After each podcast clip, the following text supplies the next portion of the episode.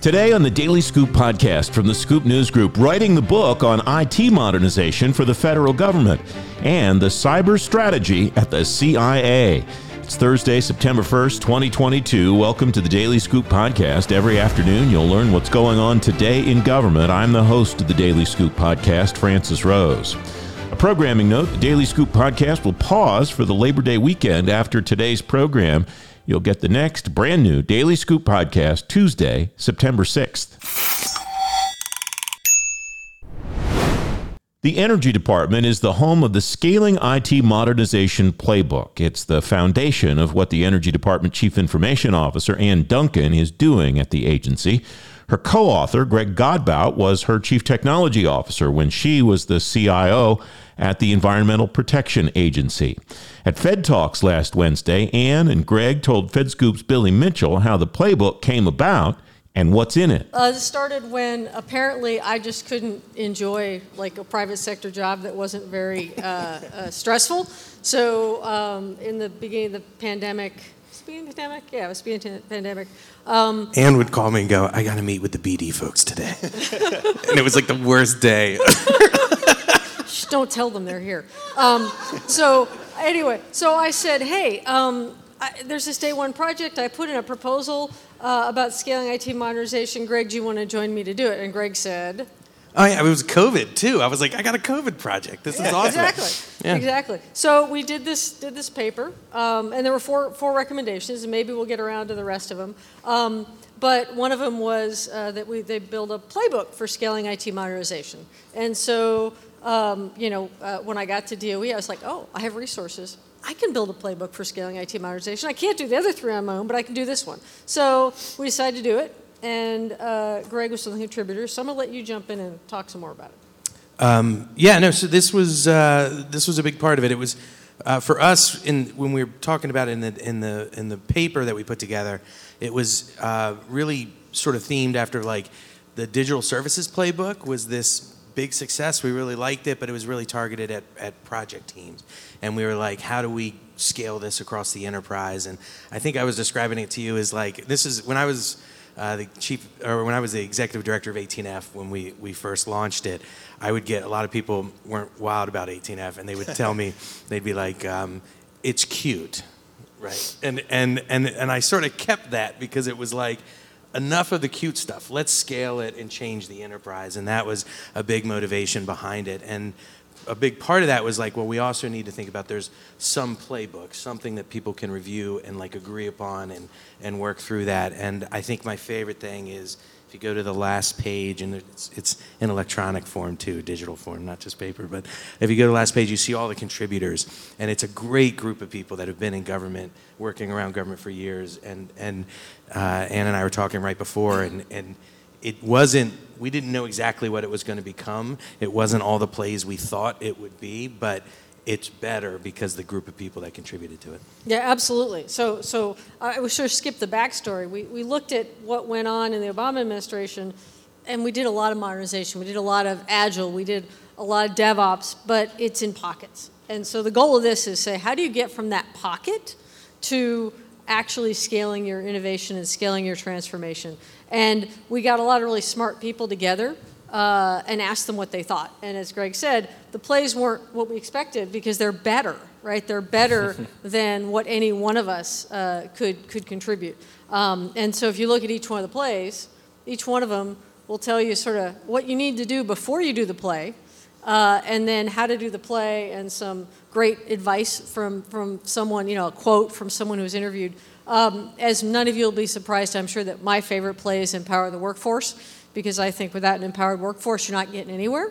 Um, but there are 10 really meaty plays that are going to help you understand how to go from being in a, uh, a small uh, modernization effort, you know, to, to scaling it out through your organization. Because if you look around, there's not a lot of that in the government, right? There's, there's not think about how many government organizations have scaled innovation across them. You know, the Air Force has done a lot um, with their software factories. I don't know that they're there um, completely, but think about other examples, you're not going to find a lot of them. And if So- so, if people want to find this, it's at energy.gov. Energy.gov forward slash CIO. There you go. Yes. Okay. Well, every- everybody go check it out. Yeah. My question to you is why? I mean, why did you focus on IT modernization versus you know those other really popular topics out there like cybersecurity or AI? Is this something that uh, just is is so much more fundamental than those things at this point, or what what led to that decision? So, um, I mean, I think for me it was, so I've always had a passion about innovation. I think you guys all know that. Um, and I think Greg does too. Um, but that modernization uh, is, is, like I said, it's still stuck, right? It's not gotten full traction. And it doesn't get the, you know, we, we almost give it lip service, right? We say, um, need to modernize your portfolio. But then when we, when OMB or Congress sends directives, they're all about cybersecurity, right? I don't, I don't really need to tell anybody anything more about how to do cyber. Um, so from my standpoint, what is getting, so what am I passionate about, and also what's not getting the attention it needs? Um, and to me, this is the space that's not getting the attention. We're, we're telling people to modernize, we're not helping them figure out how, and we're not um, giving them the resources to do it. And so this is at least a piece to say, here's some ways that we can help you scale that through your organization. Yeah, I mean, I, I think, um, and I think we're all guilty of this to some degree, but like in the federal IT marketplace and a lot of marketplaces, particularly related IT, we overfocus on tactics, right? Um, and I'm sorry to all the product companies out there for this comment, but like the idea that like AI and all these things, they're amazing, incredible things, but the tactic in you know doesn't work for every context, right? And when I went to EPA from 18F, the whole purpose was I was sort of tired of t- doing turnaround projects. I was like, can't we create an enterprise that stops the need? For every turnaround project we did, another 20 projects started, right? And so can we at least look at the enterprise and transform the enterprise and do it in a very like bold and aggressive way? And a big part of that is sort of letting go of the tactics and really getting more towards strategy and focus at the enterprise level. And those teams that are all being told to do agile and they're trying to mix it with waterfall things. They need support from above. They need different governance. They need different management structures and things like that. So one of, one of my big ones is like shift to a product management mindset. I, I think um, we do too much project management or contract management, and we're all excited about we hit all the outputs and then the company's going to get paid. But did we create anything of value? Right? Is there a valuable service there? And a product management mindset would help with that. And I want to highlight um, what, what you just said about, you said to me before, uh, don't build the next legacy system, right? Right, So, right. so we want to get people away from building the next legacy Right. system. There's a lot of legacy 2.0 being built today, right? Like just another monolith, but a modern stack, and it's open source. I And think we can all get. and get they'll say we that." build it with the same stack that 18F uses, and I was like, yes, but it's still a monolith, right? Like you gotta think differently. So, so you mentioned the paper that this came out of, the Day One Project paper, and you said it was but one of many different sort of recommendations that were within within that. So, what are some of those other recommendations, and what are some that you would like to, you know, you're excited that hopefully you've got this IT modernization playbook, scaling pl- playbook out of the way. What's the next thing that you might try to bring into fruition? Not to put any pressure on you, but The other ones are harder. You I'm not sure jump we have in? the power or Yeah. authority, but Yeah. um, uh, for me, the, I think a big one is um, this is, is kind of a unique challenge in, in the federal government. Um, we have a lot of committees trying to be executives or doing tactics and stuff. I want to see those tactics pushed down to the, the workforce, let them make their decisions with some constraints. But who's at the top sort of saying, where's the performance of government services? Who's looking at government services? Which, by the way, all the citizens look at our services. We all do it. You walk into some government service, it's an awful, and you go, oh, government right? And but there's government services around the world that are world class just as good as any other experience. So what's wrong with us right? Why don't we deserve the best right? So in that scenario i think we need an executive someone who's like a coo we talked about like a chief transformation officer possibly somebody who is in government and is established about like how these things work. And then that person can like go talk to congress and, and meet people at higher levels to talk about like bad laws or things that are like prescriptive for tactics when those decisions should be made much lower.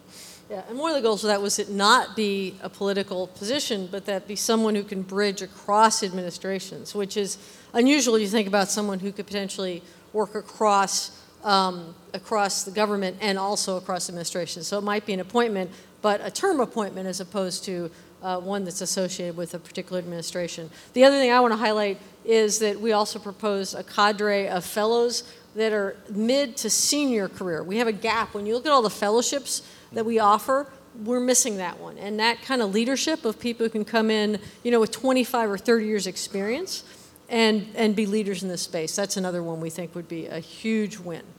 That's great. So we have uh, just a little bit of time left, and uh, you know this this playbook is out there. It exists on on your website. What's next? How do you put it to use? Is it something that you at DOE is gonna are gonna use, or you know how can other agencies get behind it as well if they want to take part and use it? Well, first of all, you know this is free. Not only is it on the website, but we want you to use the place to use the use it no one has to ask permission. It's available um, within my office uh, as our as our teams are going off new strategic planning. They are taking the plays, they are taking the playbook, and trying to figure out how to utilize it. And I'm actually hearing from a couple of our uh, national labs who aren't exactly big adopters of what the government does, saying, "Wow, we read the playbook. We think there's good stuff in there. We're going to go use it." Um, so just encourage you to read it, look at it, uh, and then you know you don't have to implement all the plays. We think that they're all going to help you get where you're going. But you know, if you see one or two plays you think are really going to help move the ball forward, uh, please use them. Yeah, I mean, I'd like to see uh, OMB um, use this as a starting point, maybe pivot off of it, or or uh, and and look at like how do we start talking to the enterprise level transformation. We we we have U.S. digital services. People are focusing on these things. We're focusing. It's great. We're getting a lot of like below the portfolio portfolio level advice. We need the portfolio level advice and enterprise advice coming from OMB as well. Greg Godbout, the former CTO at the EPA with Energy CIO Ann Dunkin, and FedScoop's Billy Mitchell. Godbout and Dunkin are co authors of the Scaling IT Modernization Playbook. You can find a link to all the Fed Talk sessions in today's show notes, thedailyscooppodcast.com. I'm Francis Rose, the host of the Daily Scoop podcast. Voting's open now for the 2022 edition of the Fed Scoop 50. You can vote for your choices until the end of this month. We'll announce the winners November 3rd. You can find a link to see the finalists and place your votes in today's show notes at thedailyscooppodcast.com. The Central Intelligence Agency is making up to a $15 billion bet on the cloud.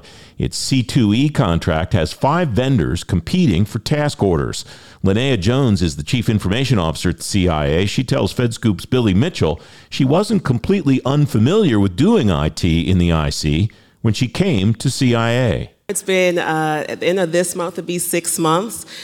Prior to uh, was at NSA as their deputy CIO, and prior to that, uh, acting CIO for the intelligence community. So with coming into the role of CIA, uh, although I had not worked as tightly coupled in the ecosystem as I am now, being within the Department of Defense and traveling abroad a lot, spending much time overseas, worked a lot with the CIA. One of the focus areas, I would say, kind of three big things that really are key and foundational to what's been going on is one, the cyber focus, uh, probably a theme throughout all of today, as well as across all federal government in the IC, but really looking at embedding cyber as a foundational and core element of our ecosystem and everything we do. Um, a lot of times we struggle with working in cyber as almost a, bolt on or an afterthought or something to kind of make work, but really would like to build out from that. So, uh, the principles, such as the panel before us talking about zero trust, multi factor authentication, all of those elements.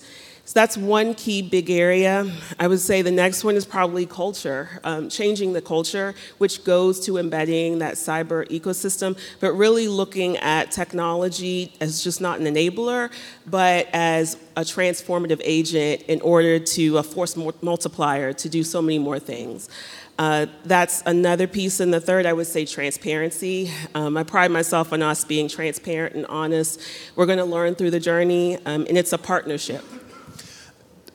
Cyber is where I would like to take it next. Obviously, that last panel focused on zero trust. The executive order came out of the White House a, a little over a year ago, but also out of that came uh, National Security Memorandum 8, which I know is driving a lot of what you're doing. Can you del- kind of delve into a bit more of what cyber means, whether that's the zero trust or other elements that you're really focused on as you're spreading that out across the Absolutely. CIA? So I think the, the National Security Memorandum 8 uh, is just one example of how we're getting a level of support and spotlight on cyber like never before. Uh, as with anything, even prior to the memorandum, security is a layered approach, right? And so it's not a one size fits all or one solution.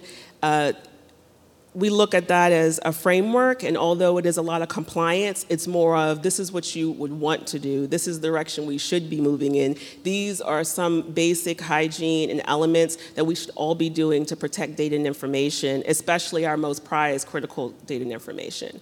And so, with that, I think there's a lot of strategic partnerships, you know, uh, looking at what can go to the cloud, what can't, uh, with leveraging certain technologies, clouds, and different software or hardware options. There are native amount of security options that come with that, so that's a good thing.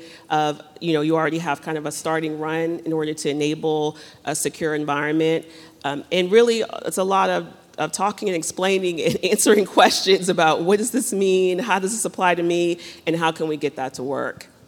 So we heard the last panel say a lot of that work is modernizing, and you guys have done a great job uh, across the IC in moving to the cloud. Uh, you had a massive contract called C2E that was awarded over the past few years, yes. and I'd love to hear how that's going and sort of what progress has been made now that those awards have been uh, kind of issued and, sure. and what's next.